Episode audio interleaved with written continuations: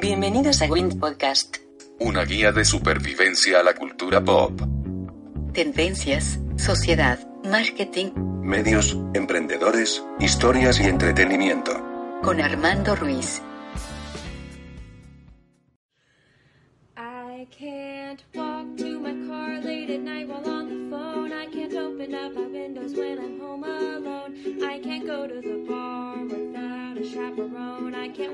Mini skirt if it's the only one I own.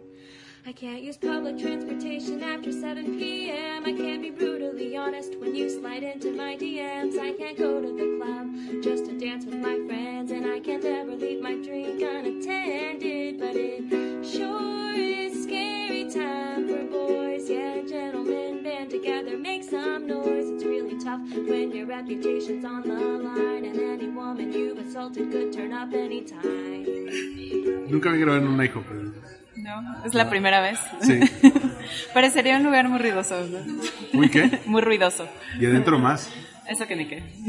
Bueno, cuando llegamos no había tanta gente, sí. No, eso sí, llegamos buena hora. Bueno, estoy eh, eh, en Win Podcast. eh, bienvenidos a un episodio de Win Podcast. Este, soy Armando Ruiz. En Twitter y en Instagram estoy como Armando-MKT. Este podcast lo pueden encontrar en Spotify, en iTunes y en Evox como Win Podcast.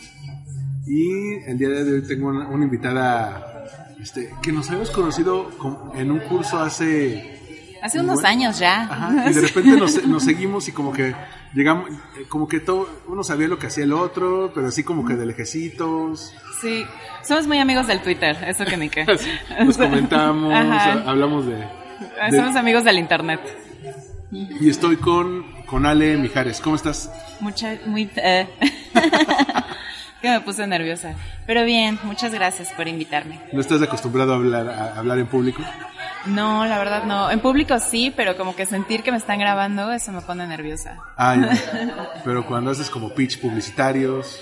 Sí, ahí sí, ya ya me fogué. Después Pero entonces, dice, dice tu nómina que eres creativa, ¿no? dice mi nómina que soy creativa, espero que los demás piensen lo mismo. Pero sí, soy creativa publicitaria, enfocada más a televisión, definitivamente. Así, humi- humildemente, Humildemente. pobremente. No, no es cierto. Este, y algo que, bueno, yo que te he seguido en Twitter casi desde, desde hace tres, cuatro años, veía que uno de los temas de los que más eh, comentabas es cómo manejan eh, ciertos temas del día a día, este, con que a veces eh, los medios o los líderes de opinión lo, lo manejan de una manera como muy machista. Efectivamente. Sí, creo que estamos rodeados precisamente de estos llamados micromachismos, ¿no? Desde los titulares de las noticias, desde cómo culpamos a la víctima siempre que pasa algo, este, en cuestiones de género, Sí. ¿no? Eh, Ella se vistió así, salió muy tarde. Exactamente. ¿Qué hacía ahí? ¿Para qué fue? ¿Por qué vive en Este, Ecatepec? Exactamente, o sea, como que siempre es culpa de ella. O sea, hace poquito, hace unos días leía una como, decía como, hombre sale lesionado tras quemar a su pareja. O ¿Eso sea, era más importante que el hombre estaba lesionado que la mujer quemada. ¿no? se Así quemó como- a su pareja. o sea, Upsi. Así. ese como, como machocentrismo que, que, que hay. Que está en todos lados. Algo que platicábamos antes de, de venir a grabar es, a, a la hijo, es que este, está tan arraigado que lo vemos desde, por ejemplo, cómo se expresan de hombres y mujeres, por ejemplo, en las comunidades familiares, eh, qué, le, qué le dicen a una mujer versus lo que dicen a un hombre en una relación, por ejemplo, lo de, ¿y para cuándo se casan? Claro, ese es un clásico, ¿no? Y ahorita en esta, en esta temporada de sembrina, de fiestas y de reuniones familiares, de ver a la tía Conchita después de tres baños, este, es un clásico que te pregunte, ¿y el novio? ¿Y los Mm. hijos? Y estás llegando a los 30, ¿para cuándo? Vas a ser una mamá muy, muy grande. Y nadie te pregunta si sí quieres ser mamá o no, a lo mejor no quieres. Y- Sí, o simplemente estás en una etapa de tu vida en la que no quieres nada con nadie, o simplemente no has encontrado a alguien que realmente te cautive y diga, ¿sabes qué? Sí quiero. Y creo que sí tiene mucho que ver con que siento que nuestra generación ya no es como tan, ya no le damos tanta prioridad a eso y nos hemos enfocado mucho más a crecer en un trabajo, a esforzarnos por eso, a mantenernos, a comprarnos nuestras cositas, más que pensar en querer tener una familia, que quien todavía lo quiere está bien, Sí. ¿no? O sea, Sí, es válido. Exactamente. Contaminan mucho, pero es muy válido. exactamente, pero pues, ahora sí que cada quien. Pero, pero también algo que, que platicamos de micromachismos en la familia. Por ejemplo, vas a una comida familiar eh, y a lo mejor dicen ah, que las mujeres le sirvan el plato a los hombres. O que ellas recojan los platos o que ellas laven los trastes. Ese es un clásico, ¿no? Y aparte, sí lo vemos tan normal que como mujer hasta te sientes mal si no lo haces. Sí, Es te- como, hay- yo estoy mal. Porque hay una presión social. Incluso eh, el, el, el, el, el col- el colmo es cuando otras mujeres se lo creen y convencen a la mujer que es, digamos, la oveja negra para que se Sí, integre. por supuesto que te jalan a esta secta, pero yo creo que sí es importante como hablar de estas cosas, no sé, o sea, en el caso de que sea como tu pareja, ¿no? O sea, a mí sí me ha tocado decirle como hacerle ver que está pasando esto, que solo las mujeres nos levantamos y creo que está padre cuando él dice, ah, bueno, pues yo voy a ayudar o voy a levantar este salero, ¿no? Y son cositas que tienen que ir cambiando al final de cuentas. O por ejemplo cuando decimos, bueno, cosas que están muy arraigadas como, este, sé hombre y, y- y ponte del chito, no llores, o pareces vieja, o te fuiste como las chachas, ese tipo de cosas despectivas que también no se la dicen a, a- eh, bueno, de, de- equiparan, equiparan la feminidad con la debilidad. con un insulto, ¿no? También, Sí. o sea, como, ¿qué es lo peor que te puede pasar como hombre mostrarte vulnerable o como que tienes sentimientos? Me molesta mucho, por ejemplo, que burlarnos de los hombres, porque, digo burlarnos porque a veces también pasa con mujeres, ¿no? Burlarse de los hombres que tratan bien a las mujeres, o sea, y decirles mandilón, o no sé, o sea, Mira, perdón mi, mi francés eh, educado, pero entre hombres nos decimos, es que te traí de los huevos. ándale, Ajá. o sea, eso es como, no sé, me molesta mucho. Ay. O, o este, no, es que ya se va porque le pegan en su casa. Ajá. Y no, a lo mejor solo es un hombre consciente. Ay, sí. ¿sí? Te- o, te lla- o le- o a un hombre le llama la novia y otro es que ya te llamó tu látigo, ya te llamó tu domadora. Exactamente. Y pues no. O sea, o el ser amable que se confunda también con que quieres con alguien. Mm, Creo que eso es un también pensar muy machistamente, ¿no? Que no puede haber una amistad entre hombres y mujeres. O sea, bueno, hasta en When Harry Met, en When Harry Met Sally, esta película, eh, todo parte de eso, dice. eh, Exactamente. y lo peor es que la, la película solamente prueba ese punto, porque al final terminan siendo pareja. exactamente. Pero eso que mencionas de, bueno, la una, una puede ser amable y lo confunden con coquetería, este es, es muy común, sobre todo porque muchos hombres se sobreestiman, creen que son más guapos de lo que realmente son. Entonces, si de repente llega fulanita que nunca te ha hablado y te dice, este, oye, ¿me puedes ayudar con esto? Y te sonríe y te... Y a lo mejor tiene una atención muy especial que no lo ves con los demás, dices, claro, es que quiere conmigo. Sí. ¿Por qué no nos estamos besando en este momento? ¿no? Relájate un buen. Como el meme de Homero Simpson con el vestido de novia. Ándale, así. o el otro, el de Rick and Morty, que dice, ¿cuántas me he portado bien 10 veces? ¿Por qué no me está besando? O sea, Ricky Morty puede explicarte muchas cosas. también de la vida. Sobre todo eso de que, que decía eh, Ri- Rick de, lo siento Rick, eh, lo siento Morty, pero esto de que dicen el amor solamente son hormonas que llegan a su a, a- a su a su cerebro con el fin de reproducirse. Es triste Morty porque esto solamente te va a llevar a una a un, una a un divorcio mal logrado. Le pasó a tus padres, me pasó a mí Morty. Este, sé mejor que nosotros Morty. Dedícate a la ciencia. Exactamente, sería más fácil. Pero sí, en estos ejemplos justo de las fiestas, creo que, como decíamos, que las tías son proveedoras de estas frases. De y micromachismos. de micromachismos todo, todo el tiempo. Que te pregunten si ya sabes cocinar el bacalao. Y mi primo Juan, ¿por qué él no lo cocina? Ay, sí.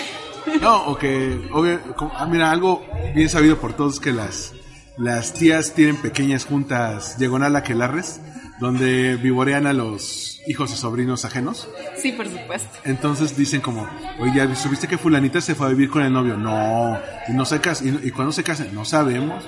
No, este, oye que, y que, y que Menganita, Menganita nunca ayuda en la casa. Siempre está que trabajando, que con los amigos.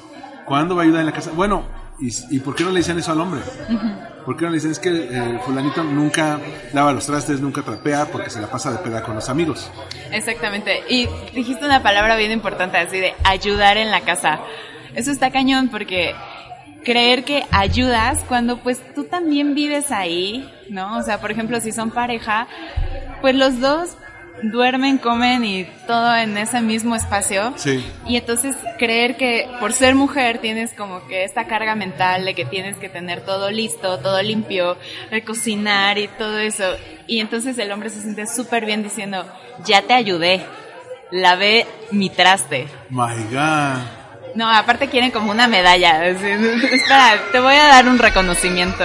Sí, o, o que curiosamente los hombres hacemos cosas que son más rutinarias que requieren menos esfuerzo físico. ¿Cómo? ¿Qué crees? Hoy lavé mi ropa. Sí, güey, los metiste en la lavadora y la sacaste y la, y la extendiste. Son, o sea, pártete el lomo barriendo a ver si, si Sí. lo haces. Sí, exactamente. O sea, en el ideal, pues tendríamos, si los dos trabajamos las mismas ocho horas y regresamos a casa casi que a la misma, al mismo tiempo, pues el ideal sería repartirnos igual eso, ¿no? Leí hace poquito que las mujeres trabajan este, hasta siete horas más a la semana y se me hace poco el Sí. cálculo. Y es promedio, ¿no? Porque, Ajá. porque hay niñas también que... Exactamente, pero así como que en las labores de la casa, Sí.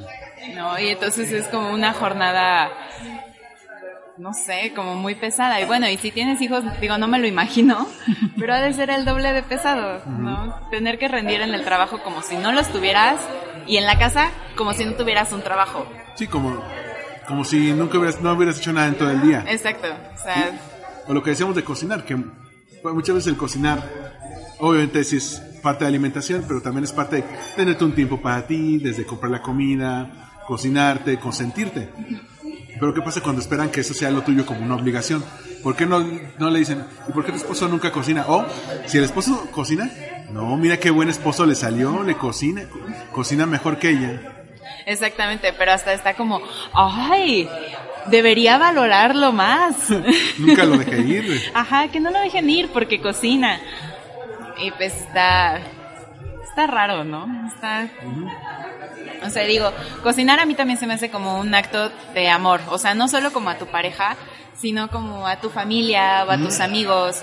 Se me hace una actividad que es como muy de compartir. Entonces, ya cuando cae como en esta obligación, siento que pierde todo como el sentido de eso. Oye, y claro que también platicábamos antes de venir acá, el famoso mansplaining. ¿Tú qué opinas del mansplaining? Uy, me encanta y me pasa bien seguido. Pa- para los que no sepan qué es, ¿cómo definirías el mansplaining? Yo diría que es cuando los hombres te explican algo, para empezar sin que se los pidas, y cosas de las que tú ya tienes conocimiento o que vives Sí. o cosas así. Un ejemplo es así, um, explicarte un dolor de cólicos. Y le contaba a Armando que siendo creativa, hace poquito me tocó que me dieran un brief sobre pantiprotectores. Y el señor de cuentas me lo estaba explicando como si yo jamás en la vida hubiera menstruado. Y él sí, ¿no? O sea, Oye, ¿no será como que la joya del mansplaining? No sé si viste hace poco que hubo un, un congreso de, de salud, de, de salud maternal o en pro de la maternidad, y todos eran hombres, todos los de la mesa. sí. Luego mis amigos me molestan. Dicen, vamos a hacer un congreso que se llame menstruación. Pero como de, para explicarlo nosotros. Nosotros le ponemos al men en, la menstruación. Yo sí lo creo, solo eso nos falta. Y es, y es que eso de, del mansplaining que a veces no importa si la mujer sabe más, si la mujer tiene más experiencia, está mejor preparada profesionalmente, este, es, es como una especie de, inconscientemente incluso, como una especie de statement de inferioridad del hombre hacia la mujer, de- a- que dice, bueno, como tú te, te ves en la necesidad de que te explique, te voy a, a explicar este, cómo funciona la menopausia, ¿no? Ajá, ¿cómo funciona el mundo, no? En general. Sí. Este, sí es esto, pero siempre son como opiniones no pedidas. Porque creo que sí hay una gran diferencia en cuando neta no sabes o quieres aprender, ¿no? Pero en este mansplaining están todos los temas. Todos, todos, desde la maternidad hasta, no sé, Bueno, lo- tus, eh, los, los amigos que, que le dan consejos a las madres sobre cómo tener hijos y no tienen, no tienen así de, ¿sabes qué? Es que tu hijo chilla mucho, yo creo que no le deberías estar dando tanta leche. exacto. Este, Oye, pero tú tienes hijos, no, pero tengo sobrinos y lo he visto. y lo he visto. Y es que mi tía, Pero volviendo a las tías, las, las tías son, ya ves, las, los papás y las mamás, depende, Ah, sí. depende, depende del contexto. sí, mucho. Este, pero sobre todo se nota mucho cuando es una familia ajena a tu, a tu, a tu núcleo que, que chocan mucho porque es otra dinámica, son otras personas con otras costumbres. Este, lo que decíamos, oye, eh, ¿empiezas a salir con alguien? Hoy ya son novios. No, estamos conociéndonos, tía, pero es que vi su foto en el Face. Ah, bueno, ya andan, ¿no? ¿Y para cuándo la boda? Tía, llevamos un mes andando, ¿no? Se, cas- se casan. ¿Y para cuándo el hijo? Y, luego, ¿para cuándo el otro? Ah, tampoco, o sea, uno, uno no anda en una relación para darle gusto a las tías. Sí, no, pero ni se te ocurra decir así. Este, a mí me ha pasado, ¿no? Que de repente digo que no quiero tener hijos y es como, ¿qué? Así como, como si fuera como mujer, como podemos hacerlo, como si fuera nuestra obligación, ¿no? Y entonces está el clásico, te vas a arrepentir y qué vas a hacer ya más grande, qué vas a hacer cuando estés viejita. O sea, wait, entonces quiero hijos para que me mantengan cuando esté viejita. Sí, y convierten tus cualidades en, en, defe- en defectos en tu contra. Por ejemplo, tan joven que estás, ahorita es muy buen tiempo, tan bonita, tus hijos saldrían muy bonitos.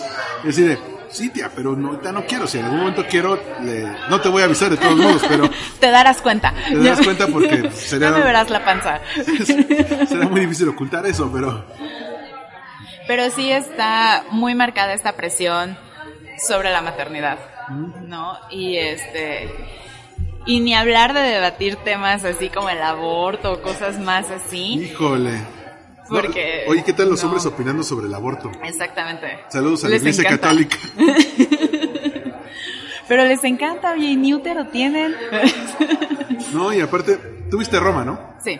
Y ves que para cuando un hombre embaraza a una mujer es muy fácil irse, desentenderse, y la otra se queda con la bronca. Entonces, que ustedes nunca, nu- bueno, los hombres nunca vamos a tener el mismo nivel de responsabilidad que una mujer en, en un embarazo. Sí, no, por supuesto que no. Y creo que es mm, justamente el principio como de despenalizarlo, es eso, ¿no? Que la maternidad sea deseada.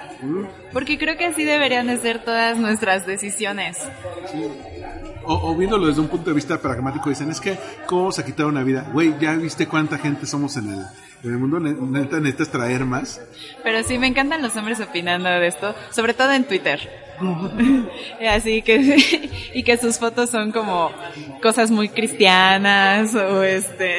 Que, que se, se presenta como panista católico. Ándale, Este, ultraderecha. ultraderecha, este, siempre en contra de la cuarta transformación. Sí, bueno, pero la... Bueno, esto del- de, de la opinión, porque también eh, hay redes como Twitter que, que, que hacen creer a la gente que, es- que es inteligente y no lo es. O que nos importa su opinión. O que nos importa, o por ejemplo, si alguien famoso, ¿no? Un Carlos Loret de Mola, eh, pone una noticia, el otro opina como si la opinión fuera el equivalente a una, a una investigación noticiosa. Sí, sí, sí. Es que es- eres un chayotero. Güey, tardé seis meses en investigar esto, no. Bueno, pero volviendo al, al mansplaining, es, eh, vimos an- hace unos días platicábamos de un artículo que sacó el país sobre los micromachismos, Justamente. Que tiene ejemplos muy precisos. como el de la niñera, que, que dice que cuando un hombre se queda cuidando a los niños, ya sean tus hijos, tus sobrinos, los, los hijos de tus amigos, uy, ahora me quedé de niñera. Ajá, como si fuera algo malo. O sea, como si esta responsabilidad compartida, creo que aplica más si son tus hijos, ¿no? Pero como mujer, te puede... ¿y dónde lo dejaste? ¿Sí? O sea- Maldita irresponsable. Exactamente, como si al ser mamá perdieras completamente el derecho de ser un ser sociable. Sí, O sea- Oye, si un día amaneciste de malas o tuviste, un, o tuviste un mal día y andas enojada, seguro ya estás en tus días. Ah, sí, porque no puedes reaccionar, porque todo se debe a eso, a las hormonas. O sea, como mujer no te puedes enojar, no puedes discutir algo o pedir algo, porque todo está mal visto. En cambio, cuando un hombre, creo que eso está también muy marcado, por ejemplo, en los trabajos, Sí. si un hombre es como muy decidido o pide las cosas que se tienen que hacer, wow, qué líder. Pero si lo hace una mujer, está loca, está mal cogida, está... Es, ese es un tema, e- e- esa es una palabra clave, mal cogida, que es, perdón, pero es, es un, es una palabra que tiro por viaje usa, usan o usamos, no, si, no me acuerdo si, si la usé, pero los, los hombres, pero para decir que una, que si, si está, si está enojada, está amargada, está triste es porque está mal cogida. Claro, porque necesitaríamos algo así para estar contentas todo el tiempo. Sí, porque o sea, porque no hay consoladores, ni hay chocolates, ni nada. No, no, no. Necesitas a un hombre a, fu- a fuerza. Ajá, pero o sea, como que todo gira otra vez en torno a ustedes. Ah. Exactamente, o sea, lo que, lo que ne- necesita un buen- es un buen cogidón. Sí, o sea, y eso es algo que sí he visto mucho y como decías, ¿no? Sobre todo cuando las mujeres son las jefas, sí los hombres se suelen quejar mucho de estas cosas. Bueno, los términos, por ejemplo, cuando alguien dicen que alguien es muy bossy, se lo aplican casi siempre a las mujeres. Sí. Casi, casi nunca le dicen que un hombre es bossy. O mandón, como de- diríamos aquí. Nunca, nunca he escuchado, es que este güey es muy mandón, pues es el jefe. Ajá. Pero si esta mujer es la jefa y es, y es mandona, este, es malo. Sí, y pasa sí en las relaciones de trabajo y en las de pareja, ¿no? O sea, si tu novio es así como celoso y controlador, que está mal, amigas, by the way, es como, ay, te quiere, te cuida. Mira, por eso pegó tanto crepúsculo. Exactamente. Y, si- y si contra sombras de Grey. Ajá, pero eh, eso está súper mal, sí. Luego hay que hablar de eso. Ay, sí. Pero a fin de cuentas son micromachismos que hacen las mismas mujeres.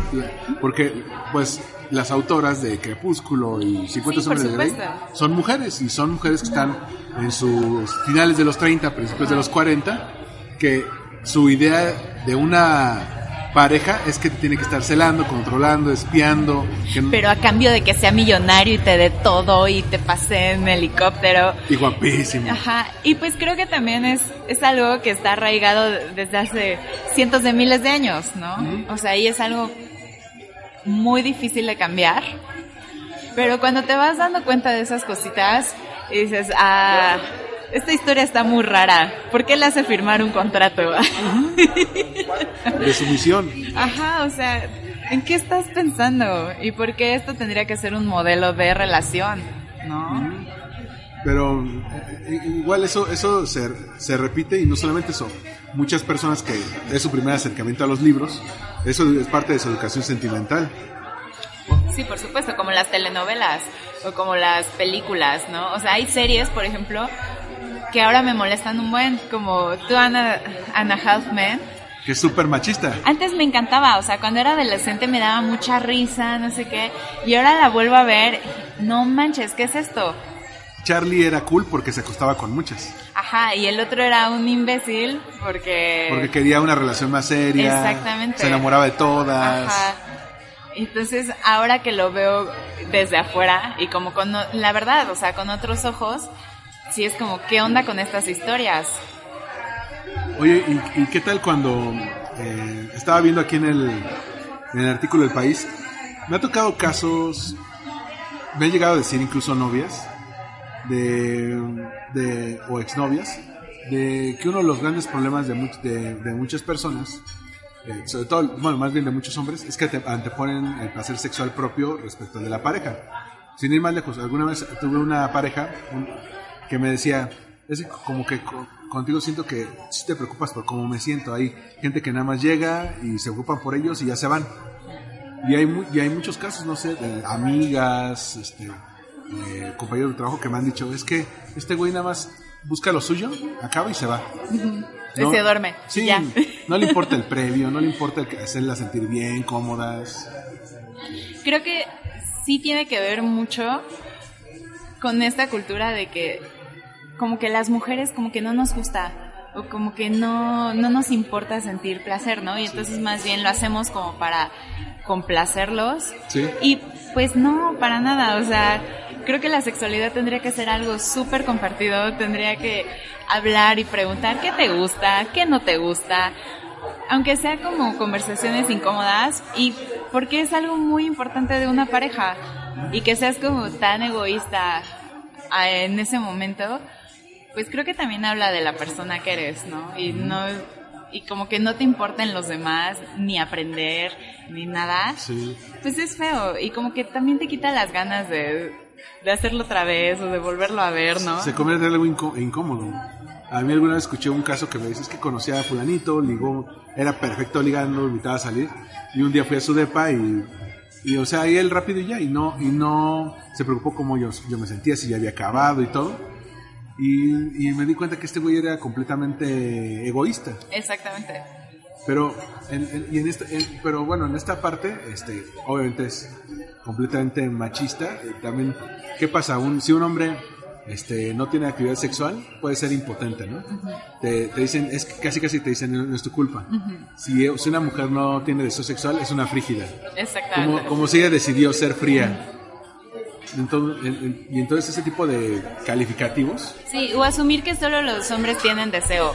O que solo ellos piensan en sexo, ¿no? Pues no, yo creo que también pensamos un montón en eso, solo que pues culturalmente sigue estando muy mal visto. Y creo que también tiene que ver, por ejemplo, pues con el porno, ¿no? sí, O que está sea, hecho por y para hombres. Exactamente. Y entonces, que mucha gente o que muchos hombres crean que, que así tiene que ser y que es lo único que hay, pues también nos deja, ¿en qué posición nos deja así? O sea, ¿cómo ves a la mujer? Como, no sé. Esa situación como de sumisión, Ajá. de como un objeto, como que nada está para que él llegue y ya. Y ya, y lo importante, o sea, es él, ¿no? Que acabe él y ya, y entonces la otra super disfrutó nada más por eso, casi que con verlo y ya. Por eso es el güey de las pizzas, Ajá. alguien a, a quien acaba de conocer y todo.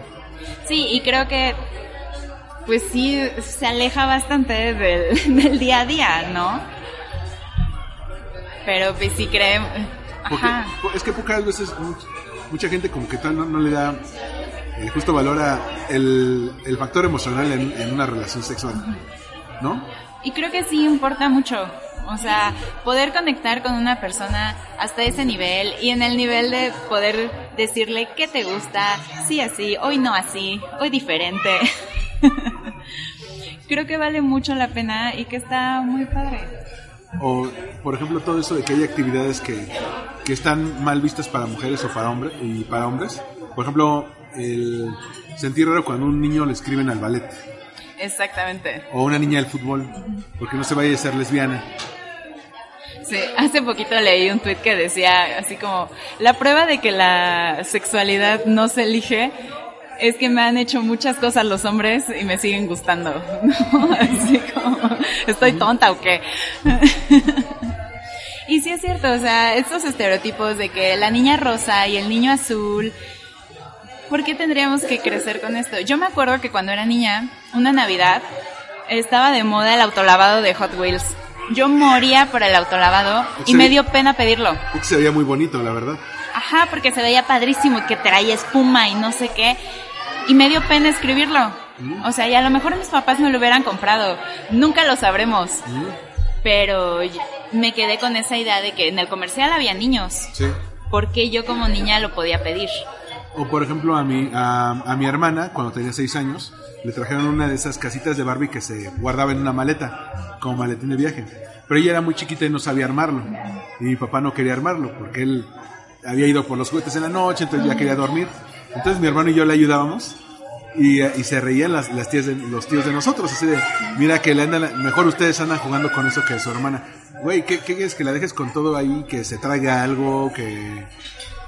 Y no pasa nada, ¿no? Y por ejemplo, eso de los juguetes, ¿no? Que a las niñas siempre tienen que cuidar.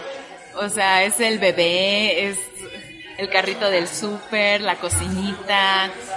Como que desde ahí los roles que se te están imponiendo está cañón. ¿Por qué un niño no puede jugar con una cocinita? O sea, ¿qué de malo tiene que, que los niños aprendan a cuidar a alguien? Que, que comprendan que hay que que hay bueno que otras personas que que, pue- que pueden depender de ellos que, que pueden ser este ellos también los proveedores de cuidado Sí, un poquito como desarrollar esta sensibilidad, ¿no? Y como de la conciencia hacia el otro. Porque está mal. Exacto. Eh, son son, es- son ese tipo de cosas. Por ejemplo, el decir que hay trabajos a los que eh, a los que no les no les gustan a las mujeres, O que no te interesa, ¿no? Como la ciencia o... Pero ellas- a veces ellas no se las creen. En, en. México solamente uno de cada diez mujeres estudia ingeniería. Vi hace poquito una campaña que, que lanzó Barbie como para incentivar, dice que las niñas a partir de los 5 años como que empiezan a ver o cre- a creer más bien que no pueden hacer las mismas cosas que los hombres. Sí. Y entonces que a esa edad empiezan como a desistir. A los 5 años, o sea... Y luego yo le digo a mi mamá de broma, yo pude haber sido científica, ¿no? Pero, Pero malditas polipockets. Nunca lo sabremos.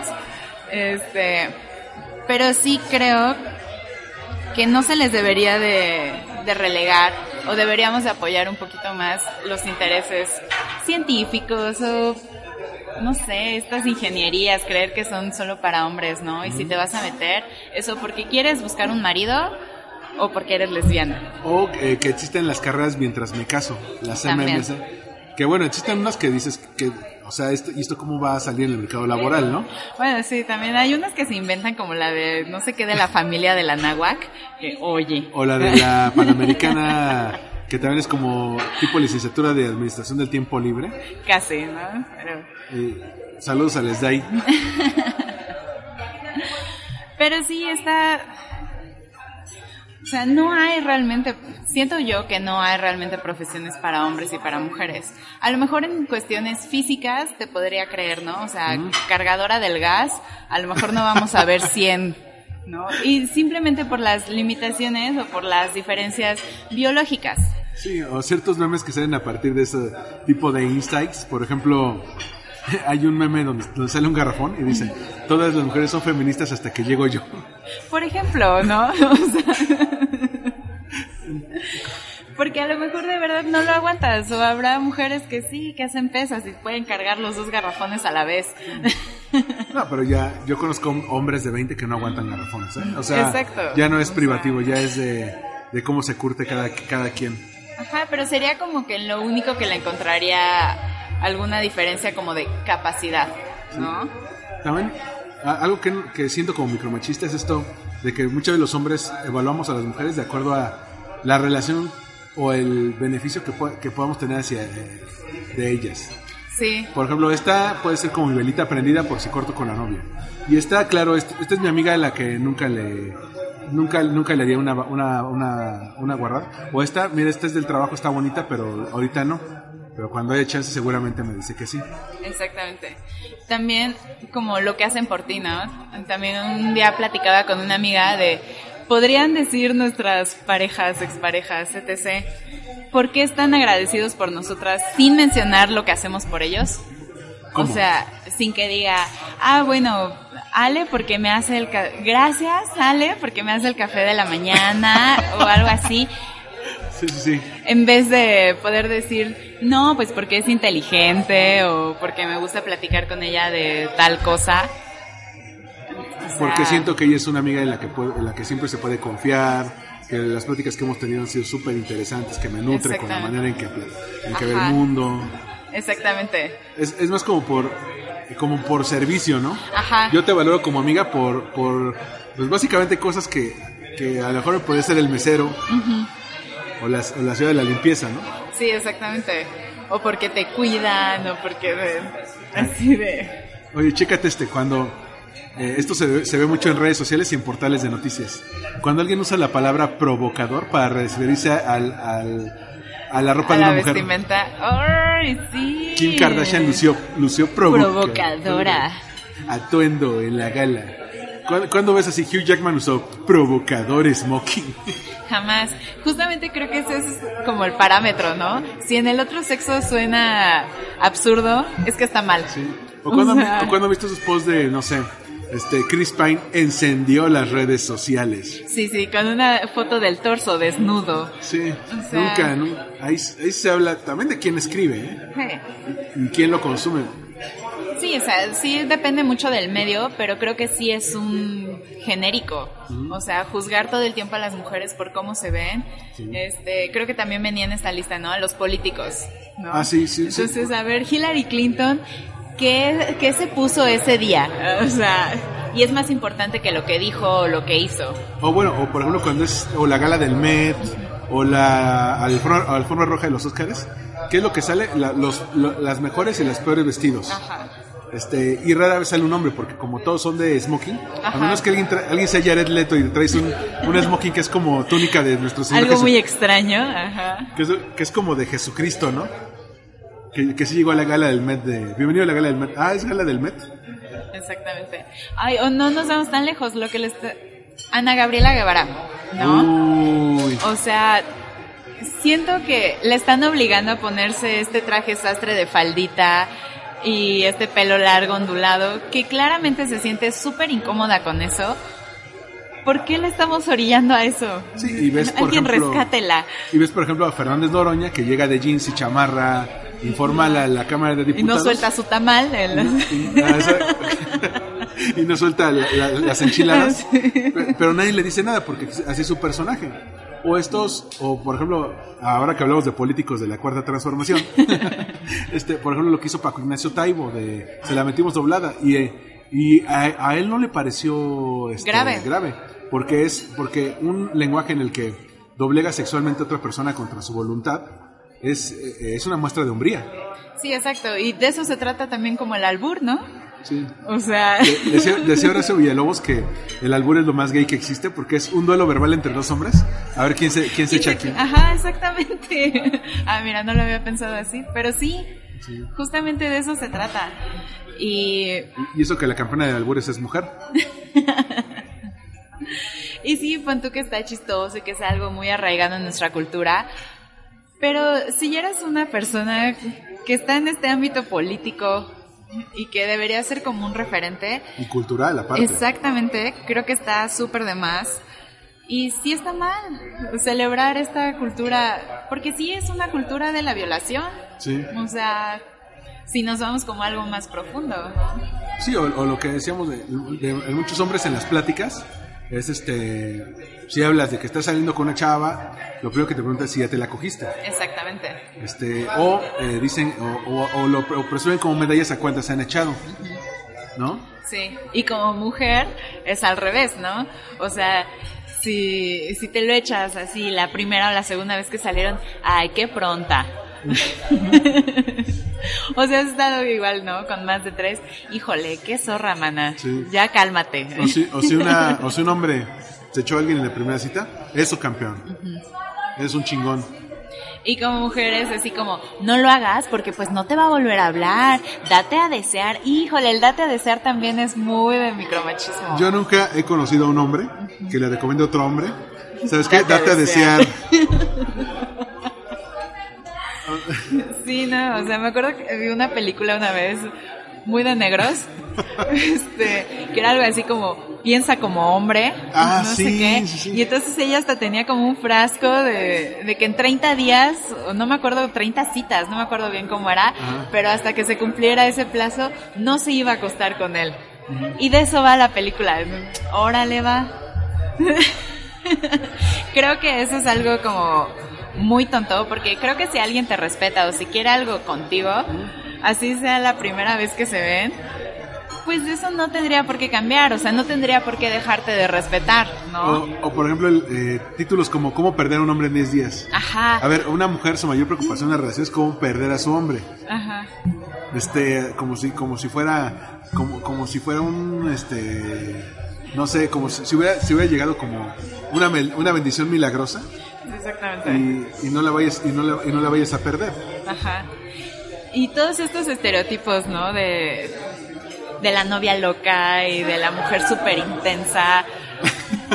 Creo que contribuye a todo esto. O sea, las chick flicks están llenas de eso. Sí, porque también hay hombres que son perfectamente controladores, celosos, manipuladores, eh, igual que las mujeres, y ellos no se les juzga así. Es como decías con lo de Crepúsculo, es porque te quiere, es porque se preocupa por ti.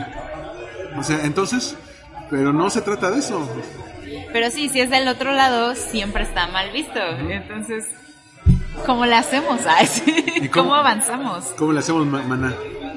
Exactamente. Y um, no sé. No, es, los, digo, los micromachismos se, se llevan en, en- en el día a día. En la sangre, ¿no? En la sangre. Por ejemplo, cuando te dicen, es que esas no son formas de hablar o de comportarse de una señorita. Una señorita no debe decir groserías. Eso, fíjate que eso me lo dice mucho mi abuelita. Saludos a la abuelita de Ale. Porque sí soy muy grosera, la verdad. O sea, es ya como muy normal y siempre me dice, ay, no hables así, tú eres una dama. Sí, pero igual me enojo. Pero igual, bueno, pero igual me encabrono. pero igual puedo hablar así, güey. Y entonces Y eso ya... que, que tú eres muy propio. O sea, yo de lo- cuando platico contigo, casi no sueltas ni grosería, ni hablas golpeado. O sea, Pero ya como que en confianza, o bueno, ya en mi casa, porque mi mamá también es muy grosera, Sí. ¿no? Entonces mi abuelita como que se espanta con nosotros, ay, no hablen así, alguien piensa en los niños. alguien piensa en los niños y no hablen así. Oye, Ay, ¿o qué tal cuando en los programas de televisión, esto es muy común, cuando hay programas de televisión con un conductor hombre y mujer, la mujer es guapísima, hace. así digo, buenísima de super cuerpo, lo que tú quieras, y el hombre puede ser feo, ah, pero que sea chistoso. Ajá. Sí, porque las mujeres siempre están como de adorno, ¿no? Sí. O sea, en, en los medios la mujer siempre está como para, ¿cómo dicen? Como para embellecer la pantalla. La pantalla. Pero, pero no ponen a una comediante, o si es una comediante, se fijan en ella si es guapa, ¿no? Sí, lo mismo, ¿no? A ver, ¿qué se puso? ¿Cómo, ¿Qué piernas tiene? O sea, ¿y ¿qué no tienen algo más? ¿No puede tener otro talento? O es, las de, creo que pasa mucho como en la sección de deportes. Ah, ¿no? ca- cañón, O cañón. sea- Que sí, que si una mujer es conductora, tiene que saberle mucho de deportes, si es fea y, y, y quiere, y quiere entrar a deportes. Si, si no, han metido a chavas muy guapas, que ellas confiesan, yo no sabía de deportes hasta que entré aquí. O que sí saben, ¿no? Pero como están guapas, tienen menos credibilidad en su opinión. Bueno, lo que el caso, por ejemplo, de Inés Sainz, Ajá. que dice, es que yo era futbolera desde chiquita, pero cuando entré, tuve que, como sabía que iba a ser juzgada, eh, complementé mi carrera con una maestría en marketing deportivo. Este, porque, porque, sabía, porque, porque sabía que iba a tener que, que- que hacerme de tablas. Y un hombre no, o sea, tú puedes meter ahí, no sé, al pollo, este, Y nadie, como, como que nadie cuestiona de dónde viene o qué tanto conocimiento tiene. na- nadie cuestiona que un hombre no se- sepa o no de deportes. Exactamente. Si eres hombre, seguramente debes saber de deportes. Pero no, o sea, si eres mujer, a lo que puedes aspirar es a leer los tweets del público. Ah, sí, sí, sí. ¿Por qué las ponen a hacer eso? ¿Sabes quién? Bueno, ¿a quién me llama la atención? A Patti López de la C, Ajá. Que ella empezó así. O sea, es, es muy guapa y todo, pero cuando entró a los protagonistas, la, la ponían a leer los tweets. Ya hasta el mundial, ya la llevaron al mundial eh, a, a comentar en los protagonistas, pero se desató la crisis de... De sus fotos, De las ¿no? fotos. Ajá. En- que también se dice que fue un inside job. Entonces, dices, a ver, pero ¿por qué lo que tiene que, que quererte atención de esta mujer es que se tomó fotos desnuda? ¿Y por qué tiene y por qué tienen que si es una mujer tiene que haber vergüenza y si es un hombre no? Es más, si es un hombre como el caso de Sage, el que toma fotos, a quien le van a tirar es a la esposa. De, uy, te lo enviaron. Exactamente, o sea, ¿por qué atacaron tanto a Paola y en Twitter y en todos lados? Como, para empezar, como si ella tuviera la culpa, ¿no? De que Ajá. este mono estuviera haciendo eso. Viejos cochinos. Ajá, o sea, de que fuera un viejo puerco. Pero al final siempre regresamos a eso, ¿no? Como que a la mujer, la culpa de la mujer es que tú das pie, es que por qué no hiciste. Tú lo provocaste. Ajá. O en esto de las denuncias, ¿por qué no dijiste antes? O sea, que se nota mucho con, perdón, pero cuando hay algún feminicidio, como los que hubo en Ecatepec o el que hubo en Cabify, Ajá. que ahí van todos los opinólogos de redes sociales a decir, pues que mira cómo se vistió, es que se fue sola, fue a las 3 de la mañana, este, a ver, tomaste un servicio que te, que te ofrecía seguridad. sí, exactamente. O sea, y confías en que vas a llegar segura a tu casa. ¿Por qué tendrían que pasarte algo? O sea, veía una imagen, eh, no sé si la alcanzaste a ver, que decía como que este 2019 todas las que salgan regresen a su casa. Y entonces vi la contraparte que puso una página feminista que decía, este, porque todos los hombres que salgan en 2019 no violen, no maten. Y este, así como que no violenten a alguien. Sí, como ¿no? que es, es culpar también a los atacantes. Es que mira, tuvo una infancia muy difícil, incluso cuando fue el caso de este, del homicidio de Catepec. Ay, sí, el que tiene bien poquito, así como, ay, pobrecito, Lo dejó pues entiéndenlo. O sea, creo que algo muy común es pensar que estas personas que agreden o que violan, matan, son como monstruos, ¿no? Cuando en realidad puede ser tu vecino, o sea, pueden ser personas totalmente normales que tienen este lado, pues, loquísimo. Pero entonces hacerlos como algo fuera de lo normal o como que neta es un caso aislado, pues no, la verdad los micromachismos están en todos lados, ¿no? Desde el grupo de WhatsApp de hombres que en esta temporada manda vi- viejas encueradas con gorrito. bueno, Así, también las tías, ¿eh? Mandan. Navidad. Sí, pero creo que así como que en todo el año, o sea, todos tienen uno o dos grupos que son súper así. Sí, los grupos de hombres en WhatsApp suelen ser así. O sea, y no sé, es esta forma de referirse a las mujeres como si fueran cosas, como si fueran de ellos. como- ya te la diste, Ajá. está bien buena. está- Les voy a pasar el pack que me pasaron, o sea, Qué horror. Ya ves que se logró en, creo que fue en Mérida o en Quintana Roo, sí, en que, Mérida. que se penalizara el, el pasar el pack. Y creo que en Puebla también.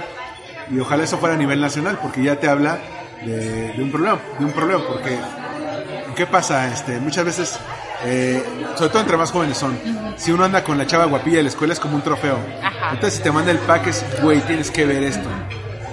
No, no conozco una mujer que diga, es que me envió un hombre esto. Ajá. Oye, oye, ¿qué tal cuando los hombres que envían dick pics? Ay, no solicitadas, no inventes. O sea, ¿qué les pasa en la cabeza? ¿Qué es eso? cuando, cuando abrí Snapchat y este y se me hizo muy buena idea poner mi user en Twitter, no inventes, o sea, ¿por qué? Me llegaron así un- una galería de dick pics, evidentemente no solicitadas, Sí. pero no sé qué esperan los que hacen eso, que les digas, "Mm, veámonos. Mm, por supuesto. Ajá, o sea, ¿qué, ¿qué respuesta quieren? No lo sé. Pero eso es. No lo entiendo. Esto es súper machista porque también in- in- in- intuyes que con verla a ella se le va a antojar. Ajá, sí, ya, ya con eso. Ajá, que, que, que- es todo y que, claro, eh, también es un buen de, de desfachatez de, claro, yo soy el mejor equipado y la manga del muerto. No, Pero luego ni eso, o sea, ay, ay, no, o sea, Hay hay unas unas, vergüenzas. cosas. que- bueno, ¿te acuerdas de Kike Garay de, del, del Te lo comes? Ajá, por ejemplo. Y bueno, Sa- Sage, o sea, volviendo a Sage. Es impresionante. Ajá. a ver, es que también hay que ser muy idiota para, para grabarse, enviárselo a alguien y esperar, siendo una persona pública, que eso no va a trascender. Sí, por supuesto. Si cortas con ella o si no, o si no dejas a la esposa por ella, pues obviamente se va a arder y ahí lo tiene. Sí, creo que sí es como muy peligroso. Pero, por ejemplo, en el caso de, pues, no sé, de las mujeres, vuelve a ser culpa de ellas, ¿no? Sí. O sea, si el pack ya se roló así en... ¿Para qué tienes tu perfil público? Ah, no, ¿para qué, ¿para qué te las tomas? Ajá, ¿para qué las tomas o para qué se las mandaste o no sé qué? En, en cambio de que sea él porque las compartió, pues, ¿no? O sea, ah, ¿Sabes también que es mucho el micromachismo? Le tocó a una, a una tía mía cuando los mecánicos eh, la pendejean. ah, que, sí. que creen que no van a saber de coches. Y pon tú que no sepas, ¿no? Pero creo que sí se siente mucho y es muy evidente como el, ay, ni te voy a explicar qué, qué le hice a tu coche porque ni lo vas a entender. O si, por ejemplo, tú llevas, digamos que tú llevas tu coche y va tu novio o tu papá contigo, más pues para, por- porque... Para que no te vean la cara luego, ¿no? También. Pues para eso, Ajá. pe- eh, pero, pero de hecho el mecánico se dirige a él y no a ti. Sí. Y, y dices, es mi coche. Sí, siempre. De hecho, eso, eso hacía mi tía, me pedía que la acompañara al, al eléctrico o algo así. Y yo en aquel entonces no sabía nada de coches. Ahorita tampoco, pero sé un poquito más. Pero, pero se, se, se refería a mí, el mecánico, y yo. A ver, ella es la que, sa- la que sabe de su coche. ¿Por qué no le dices a eso? Sí, sí, ¿por qué no volteas a verla?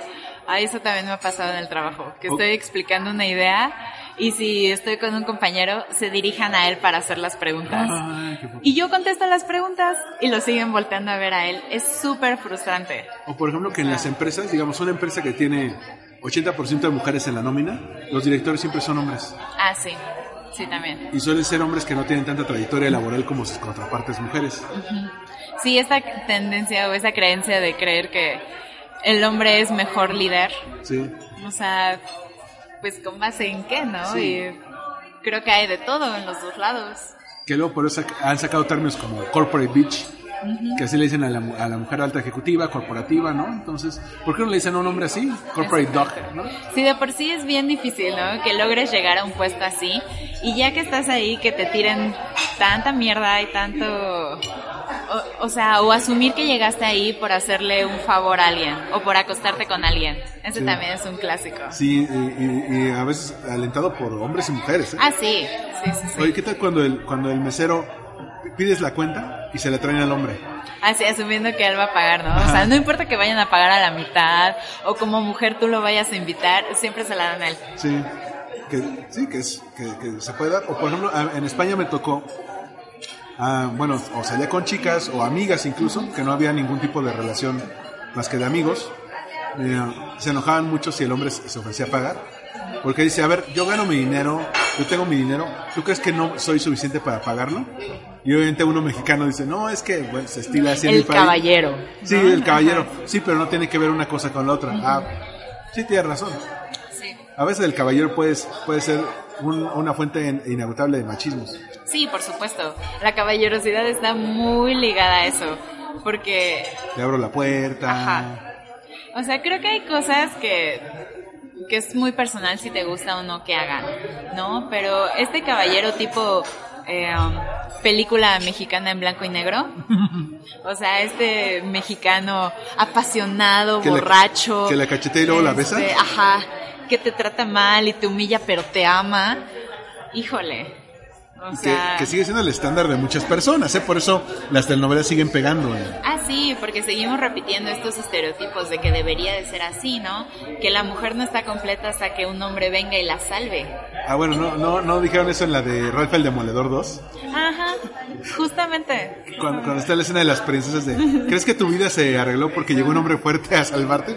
Sí, sí es una princesa. Sí, ¿Qué les pasa? O sea, Pero justamente sí, ¿no? O sea, creo que poco a poco, por ejemplo, esas historias han ido cambiando, sí. ¿no? Pero pues, todavía yo crecí con Blancanieves y con la Cenicienta y el Felices para siempre. Y luego ya te das cuenta que pues, es un imaginario, ¿no? O sea, que no puedes depender de que un hombre venga y rescate tu vida o tu economía o tu autoestima. O sea, Bueno, incluso no has escuchado amigas que dicen, yo solamente quiero a alguien que me saque de trabajar, ajá. que me mantenga. Y dices, no, amiga, tú estás trabajando bien. No. lucha por todas. Sí, la verdad sí, o sea, y justo eso, ¿no? El no tener que depender de alguien, creo que sí te hace más fuerte y sobre todo libre de decidir. O sea, ya eres tú consciente de que a lo mejor sí quieres tener hijos, o que sí quieres hacer tal sacrificio, Sacrificio. sacrificio por tu pareja, por ejemplo. Pero creo que no somos muy conscientes todo el tiempo. O algo que platicábamos de, por ejemplo, si un hombre se va a estudiar, a, a estudiar o a trabajar a otro país, muchas veces la, la pareja, si es mujer, eh, no, no se, no, no, no se eh, cuestiona demasiado el renunciar a todo con tal de irse con él. En cambio, si es la mujer la que tiene esta promoción o la beca para estudiar, hasta el hombre la corta. Rara vez se va él con ella. Porque dice, no, yo tengo mi proyecto profesional.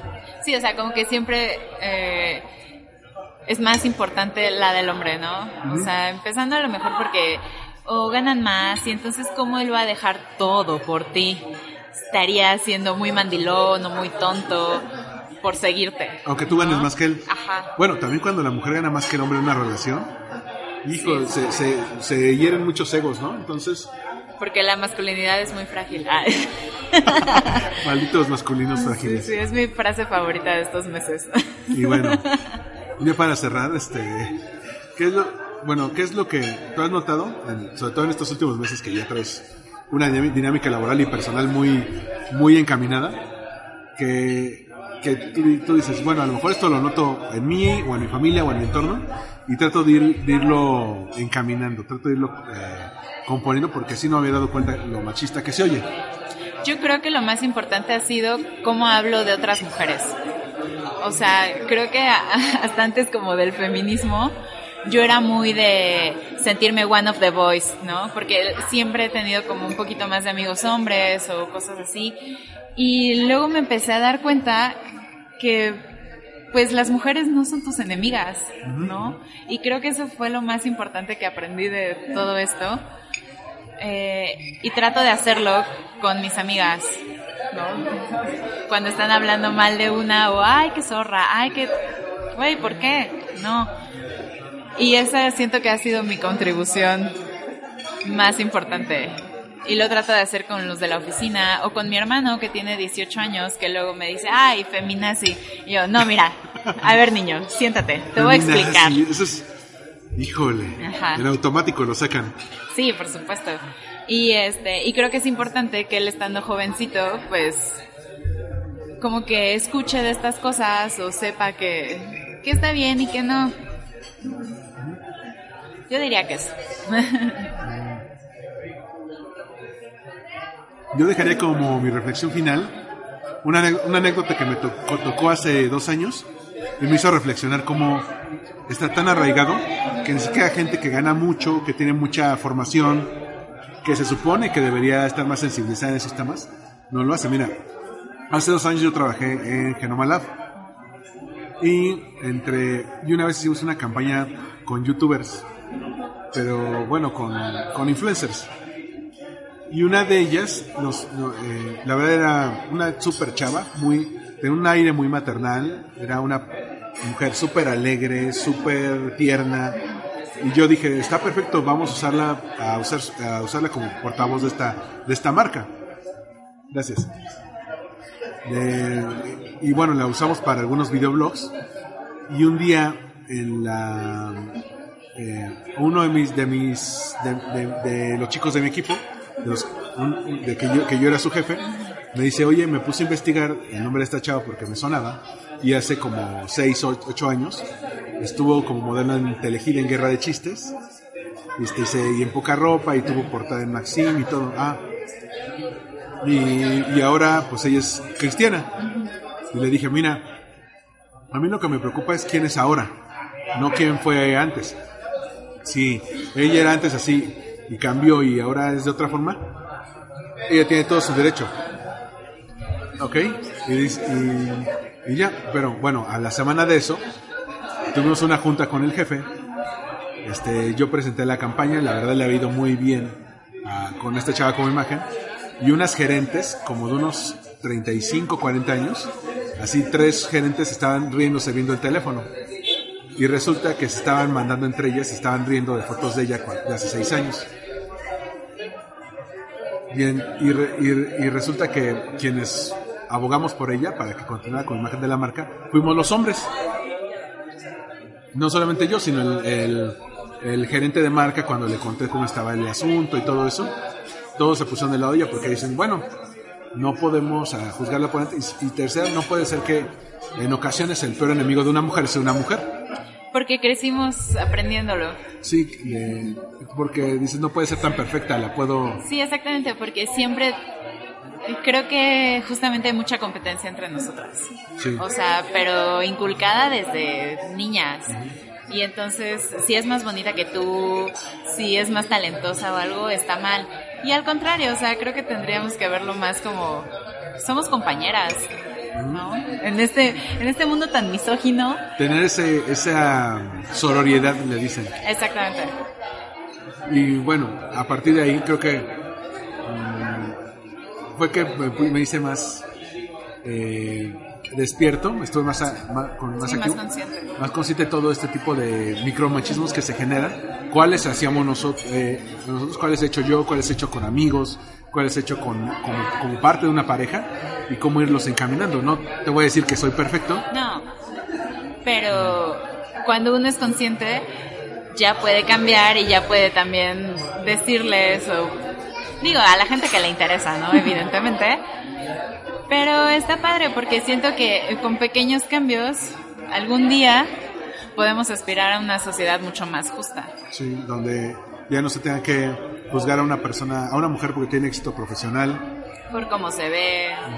ni, ni que ni que se diga eh, se juzga a una mujer en una, en una entrega de premios por su vestido y no por cómo ganó, Ajá, o sea, no por su disco o su película. O sea, sino por qué también se ve. Y bueno, oye, te agradezco mucho por, por esta plática, creo que se extendió un poco, pero estuvo divertida. sí estuvo muy divertida, oye. Muchas gracias a ti. Oye, y en redes sociales para quienes te quieren seguir en Twitter, En Twitter estoy como Ale-Mijares. Mijares como el cantante, Mijares como el cantante, no es mi tío. también tiene el pelo chino, pero no es Pero no es mi tío. Entonces ahí me pueden seguir para mis opiniones, ¿sabes? Ale-Bajo Mijares. Pues muchas gracias. Gracias a ti. Pues yo estoy eh, como Armando-MKT en Twitter, en Instagram y bueno, suscríbanse en Evox, en iTunes y en Spotify. Y nos escuchamos en el próximo Win Podcast. Bye.